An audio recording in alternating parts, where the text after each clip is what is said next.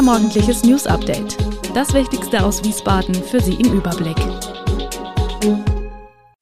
Guten Morgen aus Wiesbaden an diesem 31. Januar. Großdemonstration auf Theodor-Heuss-Brücke am Freitag, neue Rabatt-App für Wiesbadener Restaurants und Anklageerhebung nach Horrorunfall auf der A66 bei Hofheim. Das und mehr heute für Sie im Podcast. Am Donnerstag, dem 1. Februar 2024 und Freitag, dem 2. Februar, stehen Deutschland umfassende Warnstreiks bevor. Verdi hat die etwa 25.000 Beschäftigten der Luftsicherheitsbranche zu einem Streik aufgerufen, der den Flugverkehr am Donnerstag erheblich beeinträchtigen könnte. Dies betrifft die Kontrollen von Passagieren, Gepäck und Personal. In einer ähnlichen Aktion fordert Verdi die Beschäftigten des öffentlichen Personennahverkehrs in über 130 kommunalen Unternehmen zum Streik am Freitag auf. Diese Streiks werden sich besonders in Mainz und Wiesbaden auswirken, wo die Theodor-Heuss-Brücke für eine Großdemonstration gesperrt wird. Am Freitag sei in Wiesbaden nicht damit zu rechnen, dass Busse fahren, sagte ein Gewerkschaftssprecher. Verdi fordert bessere Arbeitsbedingungen und Gehälter, insbesondere im ÖPNV, wo ein dramatischer Personalmangel herrscht. Die Tarifverhandlungen sind bisher ohne Einigung verlaufen und weitere Gespräche sind geplant. Diese Streiks folgen einem Ausstand der deutschen Lokführer GDL und zeigen die wachsenden Spannungen zwischen Gewerkschaften und Arbeitgebern im Transportsektor. Ein 38 Jahre alter Intensivstraftäter wurde vor dem Landgericht Wiesbaden zu achteinhalb Jahren Haft wegen Totschlags verurteilt. Daniel S., der bereits über 13 Jahre im Gefängnis verbracht hat, hatte den 49-jährigen Gabriel I. unter laufender Bewährung in einer Wohnung in der Hans-Böckler-Straße im Schelmengraben erstochen. Das Gericht ordnete zusätzlich die Unterbringung des Täters in einer Entziehungsanstalt an, die nach Verbüßung von zwei Jahren und drei Monaten der Haftstrafe beginnen soll.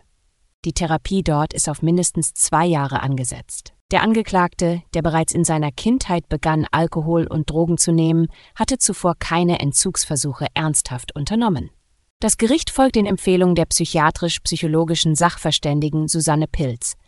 Das Opfer, Gabriel E., wurde vor der Tat in die Wohnung bestellt und brachte Drogen mit. Ein Streit um die Betäubungsmittel eskalierte, als Daniel S. sich etwas nahm, das ihm nicht gehörte. Trotz des Wissens um die potenzielle Tödlichkeit des Messerstichs in die Brust stach der 38-Jährige zu und tötete seinen Bekannten. Das ehrenamtliche Engagement von Pascal Rück und Daniel Redin als Wiesbadener Nachtbürgermeister endete, wie geplant, im Dezember 2023. Während ihrer zweijährigen Amtszeit brachten sie verschiedene Akteure wie Kulturschaffende, Gastronomen und Bürgerinnen und Bürger zusammen und förderten das Nachtleben in der Stadt. Rück, ein DJ und Leiter einer Kommunikationsagentur, und Redin, Geschäftsführer einer Event- und Promotionagentur, betonen, dass das Nachtleben in Wiesbaden vielfältiger und lebendiger sei, als allgemein angenommen wird. Sie und andere, darunter auch Bürgermeisterin und Wirtschaftsdezernentin Christiane Hinninger, sprechen sich für eine hauptamtliche Nachfolge aus, um die Kulturlandschaft weiterzuentwickeln und die Standortattraktivität zu steigern. Jedoch scheitert eine hauptamtliche Nachfolge derzeit an finanziellen Hürden im Haushalt der Stadt. Es werde nun geprüft, ob ein Teil der Aufgaben des Nachtbürgermeisters vom City Management vorerst abgedeckt werden könne. In 22 deutschen Städten gibt es sie bereits und seit Dienstag auch in Wiesbaden. Die App Neo Taste richtet sich an Restaurantfans, die so nicht nur einen erweiterten Einblick in die Gastronomieszene erhalten, sondern von exklusiven Spar- und Kennenlernangeboten erfahren. Dieses Prinzip kennt man bereits von Gutscheinbüchern für regionale Restaurants, wo man zum Beispiel zwei Hauptgerichte essen, aber nur eins bezahlen muss. Dies hat das Start-up NeoTaste jetzt digitalisiert.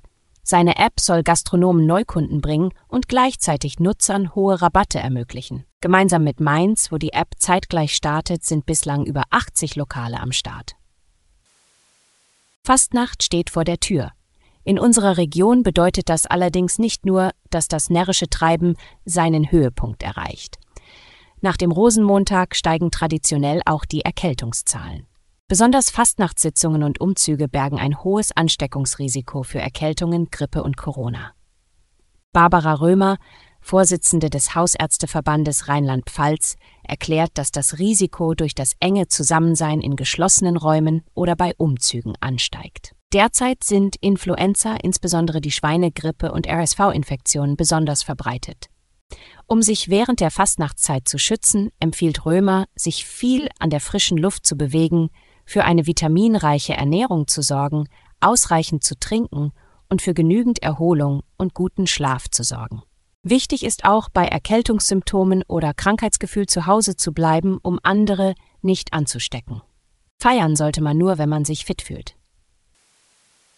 Mehr als drei Jahre sind seit dem schweren Unfall auf der A66 bei Hofheim vergangen, bei dem eine Frau ums Leben kam.